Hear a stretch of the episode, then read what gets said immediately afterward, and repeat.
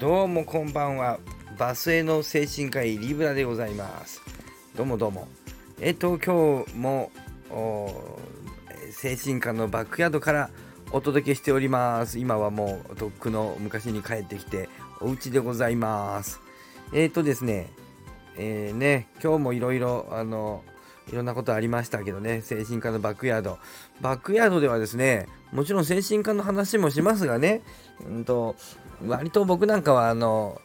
なんていうかな、あの社会のこので、えー、ね、日々のでき、えー、なんていうかな、変化だとかね、まあそういったこと好きだもんですからね、えー、そういう話も割とね、もうずっとしてるんですけどね、えー、最近はどうなんですかね、あの、日本が、皆さんやっぱりね、あの、思ってるんでしょ？日本がなんかだんだんダメになるみたいなね、えー、そういう話あるじゃないですか。僕もやっぱりね、そう、なんていうのかな、まあどうしても、ね、こんなんていうか、社用の日本というふうなことをね、あんまりこう、うん、否めないかなと思いますよね。うん。それはまあ実際僕もそう思うんでね、まあ、そんな話をしますわあのいろんな話をするんだけどなかなか日本厳しいんじゃないかというね話を、えしてるとですね、まあ、同僚の先生が、いやいやいやいや、ねえいやいや、ねえリブラ先生そうおっしゃるけどね、僕はそんなことはないと思う。あの日本人はね、やっぱりそうは言っても、やっぱり底力があるんだと思うと。やっぱり今はちょっとそういう風な面あるけども日本人ってやっぱりその戦争で負けた時もそうだったけれども追い込まれてから強いよと日本人は結束して日本のためにねお金使うはずだと。力も湧くと。今日本株が悪いなんてのは言うけどあのねまあ株はあんまり悪くないか。まあ日本経済悪いと言うけどもそんなことはない。今からどんどん伸びていく。ね僕はあのどんどんまでは言わないけどまあなんとかなるはずだと。まあそんなふうに思うと。おっしゃってね。えー、えー、ぜひ日本にお金使いたい。えー、そのいや僕はもう円は難しいんじゃないかと思うよ僕なんか言うわけですよいやいや、リブラ先生。そんなことないと思うな。日本は。まだまだいけると思うな。うん、ぜひ、リブラ先生にももっと日本に期待をしてもらいたいな。そりゃ今まで通りにはいかないかもしれないけど。みたいなことをしたらね。うーん、そうかと思って僕その彼の話を聞いていてね。まあなんかちょっとだんだん反省してきてね。うん、まあちょっと、ああ、そうかと僕日本人として日本人として生まれ日本で暮らしているにもかかわらずなんか日本のためにというふうにはやってなかったなと思って。うん。まあちょっとごめんねと、うん、なんか申し訳ない気持ちになっちゃったなと思ってあんたのそういう話聞いてたら、うん、まあ白状するんだけど僕最近ねもうちょっと日本どうかなと思って実は今までこうね、いくつか持ってそんな大量にお金、あの、とはいえ奴隷の僕なんかはですね、そんな大量に持ってませんけど、えっと、わずかに持っていた日本の株をですね、僕はちょっとずつ売って、アメリカ株買っちゃったりとかして、で、日本円が下がってきたんで、ああ、嬉しいとか言ってね、日本円が下がったの喜んじゃってんだよね、僕なんかは。えあ、アメリカの株上がったとか言って、株が上がったのやらね、あの、円建てで上がったのやら分かりませんけどね、まあちょっと上がっちゃってね、それに僕なんかはね、もう、もうもう正直に言うと、僕は投資信託買ってるんだけども、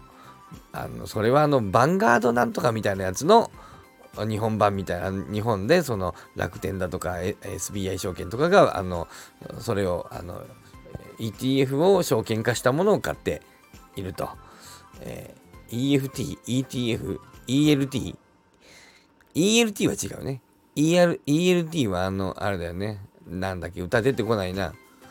あ一個も出てこない。もういいや。ね、EFT かな。NFT、ETF、ETF か。ね。ね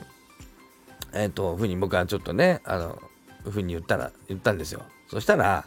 その先生が、なんかちょっと、ん？ってなって、ああ、そうか。あ、そうか、そうかっていう、なんかおっしゃるのね。どうしたと聞いたらね、あ、そうか、そうか。あの、S&P とかも同じだよねっておっしゃるのね。何々と聞いてみたら、ああ、そうか。ああ、僕、そうだ、ごああ、そうだね。いや、3年くらい前さ、あんまりさ、あの、日経なんちゃらかんちゃらっていうの持ってたんだけど、全然上がんないからさ、S&P500 に全部変えてたわ、数百万。だって。ああ、だいぶ上がってるなと思って喜んだけど、そうか、S&P500 を買うってことは、外国にお金を流したことになるんだ。あ、そっか。じゃあ、やってるわ。僕もやってた。なんつってね。その人僕にね、そんなアメリカのにお金を流すようなことをするべきじゃないんじゃない？日本人としてって言ったくせに自分あの S&P500 を買ったんですよね。それってね、あの、ちょっとおかしいな、おかしいっていうか、まあ、普通のことなんだけど、ちょっと面白い話だなと思ってですね。えっと、最近ね、うん、これ別にあの、その彼がおかしいわけじゃなくてね、彼は日本にお金を落とすべきだって言ってたのに、自分はアメリカにお金を入れていたっていう話なんですけど、うん、あの、アメリカの S&P500 を買うってことはアメリカ株を買ってるということですからね、アメリカの会社にお金を投資してる、お金を渡してるってことですからね、それは日本の会社にお金はいかないってことですからね、その分当たり前ですよ。日本のお金がアメリカの会社に流れてるわけですよ、それはね。まあ、増えてね、少しあの配当をもらうにしてもね、えー、要は日本の会社がでかくなったわけじゃないから、アメリカの方の会社がでかくなるわけですからね。まあ、多くアメリカ人のがあの就職してあの働いてますしね、うん、まあそういったことで、まあ、日本よりアメリカが反映することになるでしょうね。そりゃね。それはそういう仕組みですよ。で、あの、あの最近面白いなと思うのはですね、あの、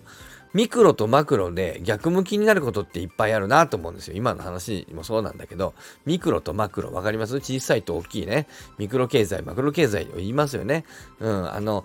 例えばね、最近ね、うんと、日本人が、えっと、金融リテラシーが低いというふうによく言うじゃないですか。えっ、と、ね、よ、えー、よ、よくないと、金融リテラシーが低いのが良くないと、そのせいで、えー、日本はこうダメなんだと。なので、もう子供から金融教育をしましょうということで、えっ、ー、と、まあお金の教育をしようって言うんだけど、まあ、まあ金融教育なんかも含まれて、まあちょっと、なんていうかな、まあ金融教育とお金の教育が一緒かどうかっていう問題がありますが、まあ、とにかくまあそう、金融リテラシーを高めましょうと。いうふうに言いますわね。日本のためにということでしょ？うん、あのね。ところがですね、面白いことに、今どうですか？金融リテラシーが高い人っていうのは、その、例えば両学長うんぬんね、中田敦彦うんぬんね、さんね、ああいったところで学んでる人なんかは比較的金融リテラシーが高いと言われる分類になるんじゃないですかね。まあそういうことを学べと言っている人たち多いわけですけど、どうですか？何が進められてます？あの人たち何を進めてます？金融リテラシーが低い人、高い人、どうですか？日本円を持ってる人は金融リテラシーが低い、ダメなんだ、みたいな風潮ありませんか？日本円を持ってる人は。ね。えー、S&P500、まあそんなに大して上がらないかもしれないけど、S&P が500なんかを、まあ、米ドルに分散、まあ分散させてとは言うものの、半分日本円で持ってるわけです。えー、なんていうかな。分散させてとは言うものの、まあまあ、アメリカの、なんていうかな、ものを買っておくのが無難だみたいな話になってますよね。少なくとも全部日本のものを買えと言ってる人はいませんわね、あんまりね。つまり金融リテラシーが高い人は S&P500 を買いがちだということですよ。ね。